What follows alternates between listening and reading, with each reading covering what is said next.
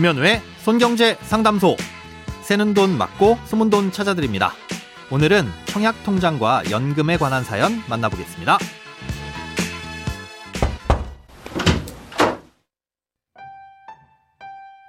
안녕하세요. 오늘 은행에 볼 일이 있어 갔다가 은행 직원으로부터 연금 상품 가입 권유를 받았습니다.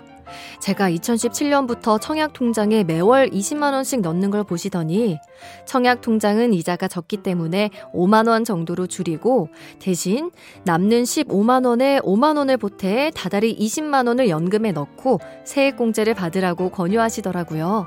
연금은 55세부터 받을 수 있다고 하면서요. 연금은 가입하고 싶지만 중간에 해지하게 되면 공제받은 걸 다 토해내야 한다는 게 마음에 걸립니다. 어떻게 하는 게 좋을지 궁금합니다. 꼭 좀 알려주세요. 청약통장의 납입금액을 줄이고 그 돈으로 연금을 가입하는 건 어떤지, 또 연금을 가입하고 중간에 해지하게 됐을 때 손해를 보는 게 걱정인데 가입을 하는 게 맞는지 고민이시라는 사연이네요. 먼저 청약통장의 납입금액을 줄이시는 건 좋은데 줄이시더라도 납입금액은 5만 원이 아닌 최소 10만 원은 유지하시는 걸 추천드립니다. 납입액을 줄이시는 게 좋은 이유는 청약통장의 이자가 낮아서가 아니라 아파트에 청약을 넣고자 준비하는 차원에서는 20만 원씩 넣으시는 게 불필요하기 때문입니다. 2017년에 가입하신 청약통장이라면 주택청약 종합저축일 텐데요. 이 통장은 모든 유형의 아파트에 청약을 넣을 수 있는 통장입니다. 그런데 입주자를 선정하는 데 있어 LH 같은 곳에서 분양하는 공공주택의 경우 전용 면적이 40제곱미터를 초과하는 아파트는 납입 총액이 많은 사람을 우선해서 뽑습니다. 쉽게 말해 돈을 많이 넣은 사람이 유리하다는 건데요. 다만 이때의 납입금액은 한 달에 한 번 최대 10만 원까지만 인정이 됩니다. 그러니 한 달에 20만 원을 넣으시더라도 10만 원만 넣은 걸로 인정이 된다는 거죠. 공공주택 말고도 민간택지에서 민영건설사들이 지은 이 민영주택의 경우엔 지역과 아파트 면적에 따라 정해진 예치금을 넣어두면 되는데요. 이건 공고일 이전에 목돈을 납입한 것도 인정이 되기 때문에 굳이 미리 큰 돈을 쌓아두실 필요는 없습니다. 그러니 결국 10만 원씩 꾸준히 납입하는 게 가장 유리하다고 볼 수 있는 거죠.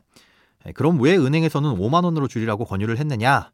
사실 은행은 청약통장을 가입하는 곳이지 가입자가 어떤 아파트를 청약할지 따져보고 당첨이 되는데 유리하도록 도와주는 곳은 아니거든요. 그러니 뭐가 더 유리한지 문의하시더라도 각자의 상황에 맞는 답을 얻지 못할 수도 있습니다. 청약통장의 납입금액을 10만 원으로 줄이면 매월 10만 원의 여윳돈이 남는데요. 이걸로 연금저축을 가입해서 세액공제를 받는 것도 나쁘지 않은 선택입니다. 하지만 걱정되시는 부분이 중간에 해지를 하게 됐을 때 받았던 세액공제 혜택을 다 토해내셔야 한다는 거죠. 연금저축을 해지하게 될 만한 사유는 매월 내는 돈이 부담되거나 아니면 목돈이 필요한 상황일 겁니다. 매월 내는 돈이 부담되실 것 같다면 중간에 자유롭게 납입을 중지하실 수 있는 연금저축 펀드를 선택하시는 게 좋습니다. 연금저축 펀드는 자유롭게 납입할 수 있어서 중간에라도 납입이 부담되면 언제든 중지할 수도 있고 또 반대로 여유가 되면 더 넣을 수도 있습니다.